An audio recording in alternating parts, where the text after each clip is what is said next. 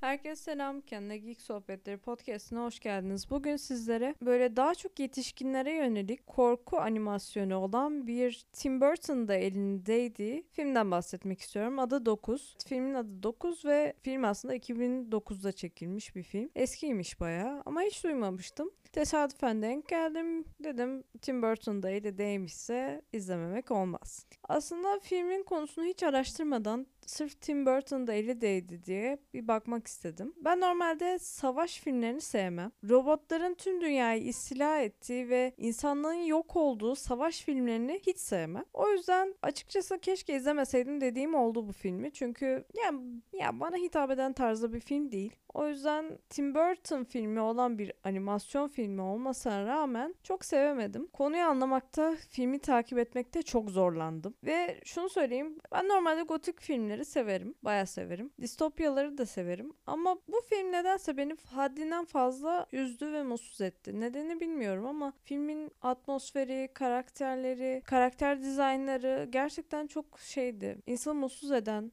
yani insanı böyle ümitsizliğe sürükleyen tarzdaydı. O yüzden çok sevemedim. Filmin konusu bir bilim insanı insanlığa armağan olarak bir robot tasarlıyor ama bu robot biraz fazla zeki ve dünyayı istila ediyor gibi bir şey. Bunun karşısında dünyada hiçbir insan kalmamış. 9 tane de kukla var. Hepsinin arkasında sayılar yazıyor, rakamlar. Başroldeki kuklamızın adı 9 numara. Bunların ismi falan yok. Sadece üzerlerindeki sayılarla hitap ediliyor bunlara. Bizim başrolümüz 9 numara.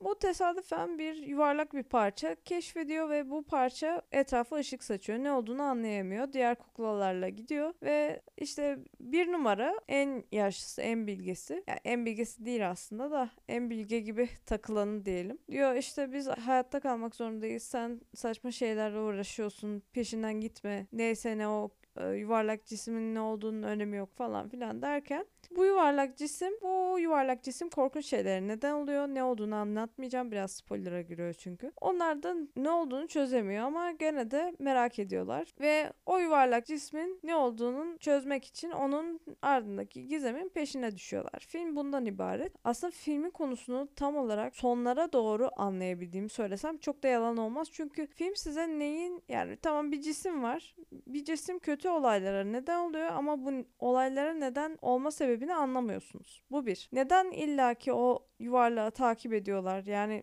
kötü şeyler sebep olduğunu gördün işte. Araştırma daha fazla değil mi? Hani o yuvarlağı ortadan kaldır, yok et. Hani niye araştırıyorsun ki? Peşine düşüyorsun. Bunu da anlamadım. Bu iki.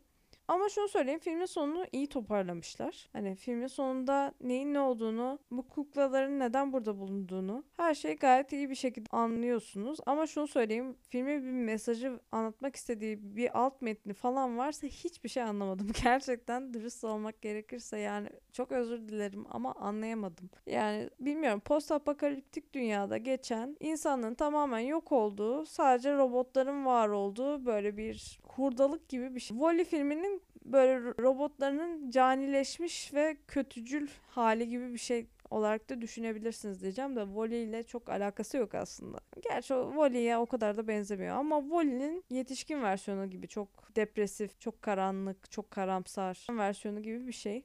Voli'yi çok beğenmiştim. Voli gerçekten mükemmeldi. Çocukken falan bu yayınlanıyormuş televizyonda. Bana hiç denk gelmemiş demek ki. Ben ilk defa tavsiye olarak, animasyon film tavsiyesi olarak gördüğümde denk gelmiştim. Savaş filmlerini seviyorsanız, distopyalardan hoşlanıyorsanız sevebileceğinizi düşündüğüm bir film. Filmle ilgili şunu da söyleyeyim. Ben filmi Türkçe dublaj izlemek gibi bir hataya düştüm. Normalde ben animasyon filmleri Türkçe dublaj izlemeye bayılırım. Çok severim Türkçe dublaj izlemeyi ama şunu söyleyeyim. Bu filmi sakın Türkçe dublaj izlemeyin. Yani yani bakın hani dublaj sanatçılarına hiçbir lafım yok. Gerçekten onlar gene harika işler çıkarmış. Ama şöyle bir sıkıntı var ki mesela karakterlerden bir tanesi eliyle kalemliği yere çarpıyor. Burada yere çarptığında normalde yere çarpma sesini duymayı beklersiniz değil mi filmde? Yani filmde o kadar bazı noktalarda sesi kısmışlar ki o sesi mesela duyamadım. Duyamıyorsunuz. Mesela bazı yerlerde karakter uçurumdan aşağı atlıyor atlarken bağırıyor ama ağzını açtığı halde hiçbir ses çıkmıyor Bu tarz çok fazla hata var filmde. Yani çok gereksiz sesini kısmışlar filmin. O yüzden ben ilk defa animasyon bir filmi Türkçe dublaj izlerken zevk alamadım. Keşke alt yazılı da izleseydim. O yüzden benim tavsiyem bu filmi Türkçe dublajlı izlemeyin. Filmle ilgili söyleyebileceklerim şimdilik bu kadar. Bir dahaki podcast'te görüşmek üzere.